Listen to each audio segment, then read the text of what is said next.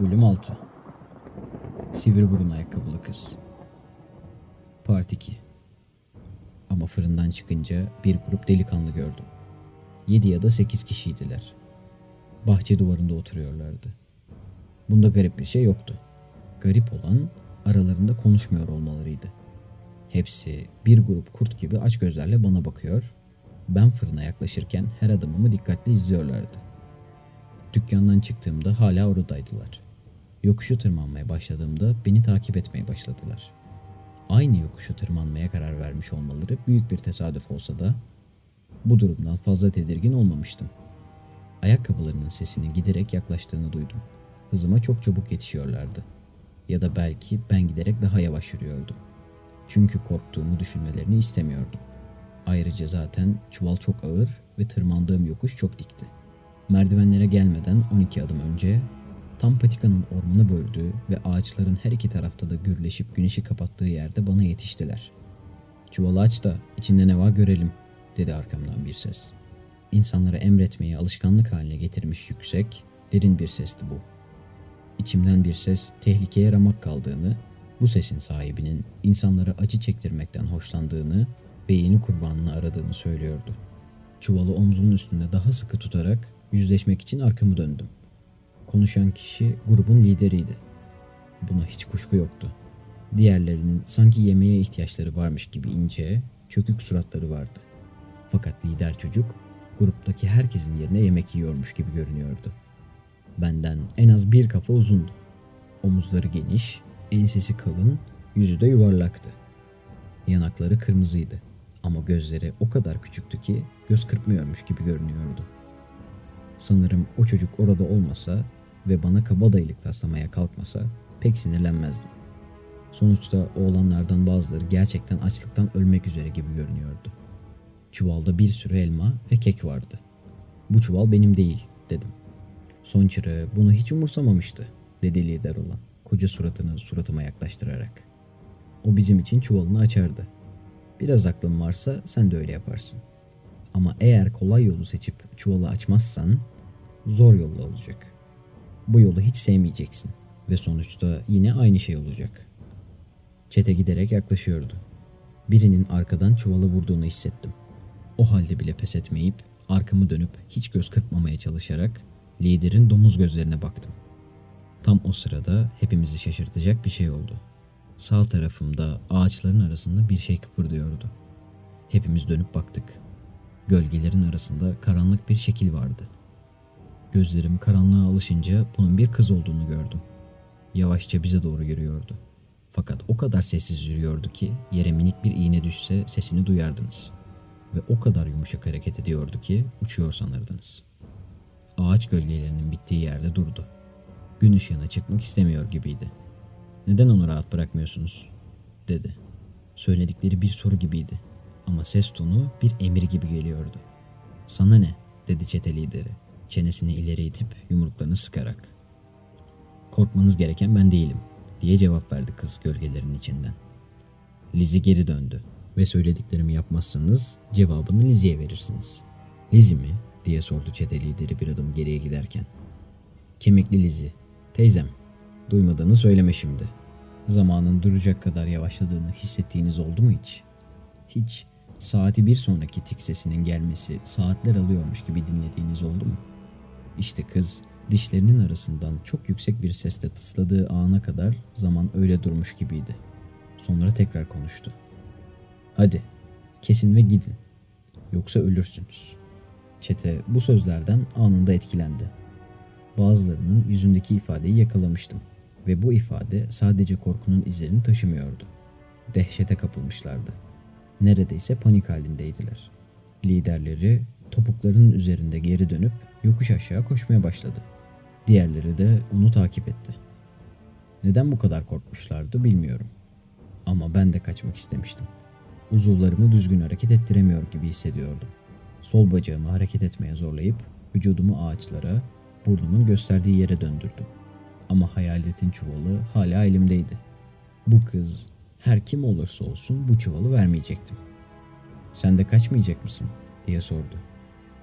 Başımı salladım. Ama ağzım o kadar kurumuştu ki konuşmayı denemek için bile kendime güvenemedim. Dudaklarımdan yanlış kelimeler döküleceğini biliyordum. Muhtemelen benim yaşımdaydı. Ya da olsa olsa biraz daha küçük. Yüzü çok güzeldi. Kocaman, kahverengi gözleri, çıkık elmacık kemikleri ve uzun siyah saçları vardı. Beyaz bir kuşakla belini sımsıkı saran siyah bir elbise giyiyordu. Ama bütün bunlara bakınca birden beni rahatsız eden bir şey fark ettim. Kız sivri burunlu ayakkabı giyiyordu. Hemen hayaletin uyarısını hatırladım. Ama yine de diğerleri gibi kaçıp gitmek yerine olduğum yerde durdum. Bana teşekkür etmeyecek misin diye sordu. Teşekkürler dedim acemice ilk kelimeyi söylemeyi başararak. Peki bu da bir başlangıç dedi. Ama düzgün bir şekilde teşekkür etmek için bana bir şey vermen lazım değil mi?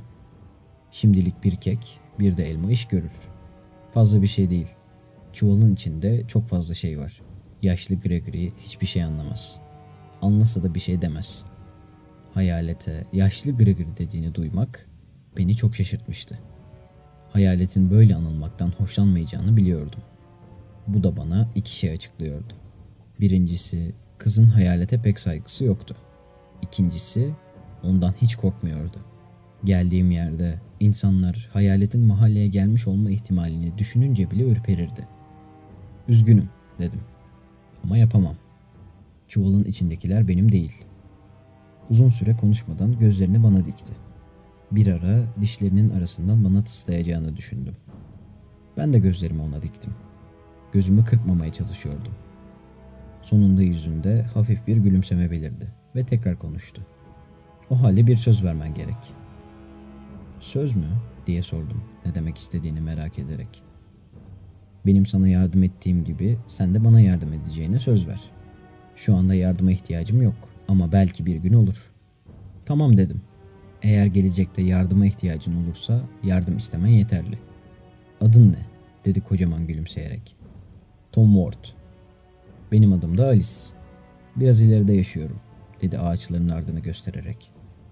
Kemikli Lizzie'nin en sevdiği yeğeniyim. Kemikli Lizzie tuhaf bir isimdi. Ama böyle söylemek kabalık olurdu. Her kimse ismi bile köy halkını korkutmaya yetiyordu. Sohbetimiz bu şekilde sona erdi. Kendi yollarımıza gitmek üzere ayrıldık.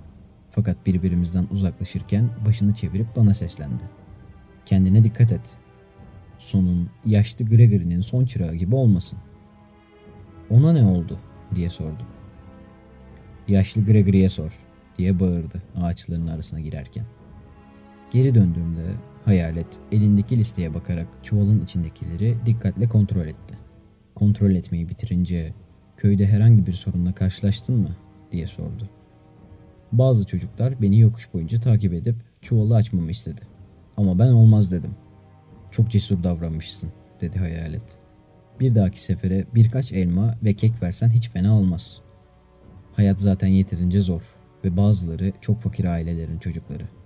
Benden bir şeyler isterler diye her zaman fazladan bir şeyler alırım. Sinirlenmiştim. Bunu bana önceden söyleseydi ya. Önce sana sormadan vermek istemedim dedim. Hayalet kaşlarını kaldırdı.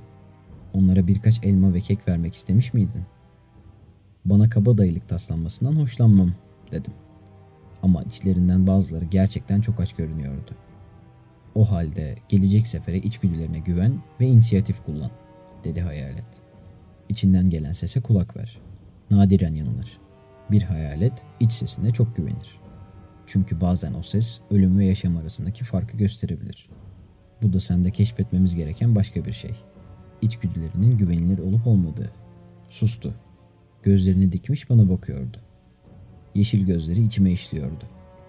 Kızlarla ilgili bir sorun çıktı mı? Diye sordu aniden. Ona hala kızgın olduğum için sorusuna düzgün cevap vermedim. Hiç sorun olmadı dedim. Yalan değildi. Çünkü Alice bana yardım etmişti. Yine de asıl kastettiği bir kızla tanışıp tanışmadığımdı. Ve ona Alice'den bahsetmem gerekirdi. Özellikle de sivri burun ayakkabıları olduğundan. Bir çırak olarak pek çok hata yapmıştım. Ve bu ikinci ciddi hatamdı. Hayalete bütün gerçeği anlatmamak. Birincisi ve daha ciddi olanı ise Alice'e söz vermiş olmamdı.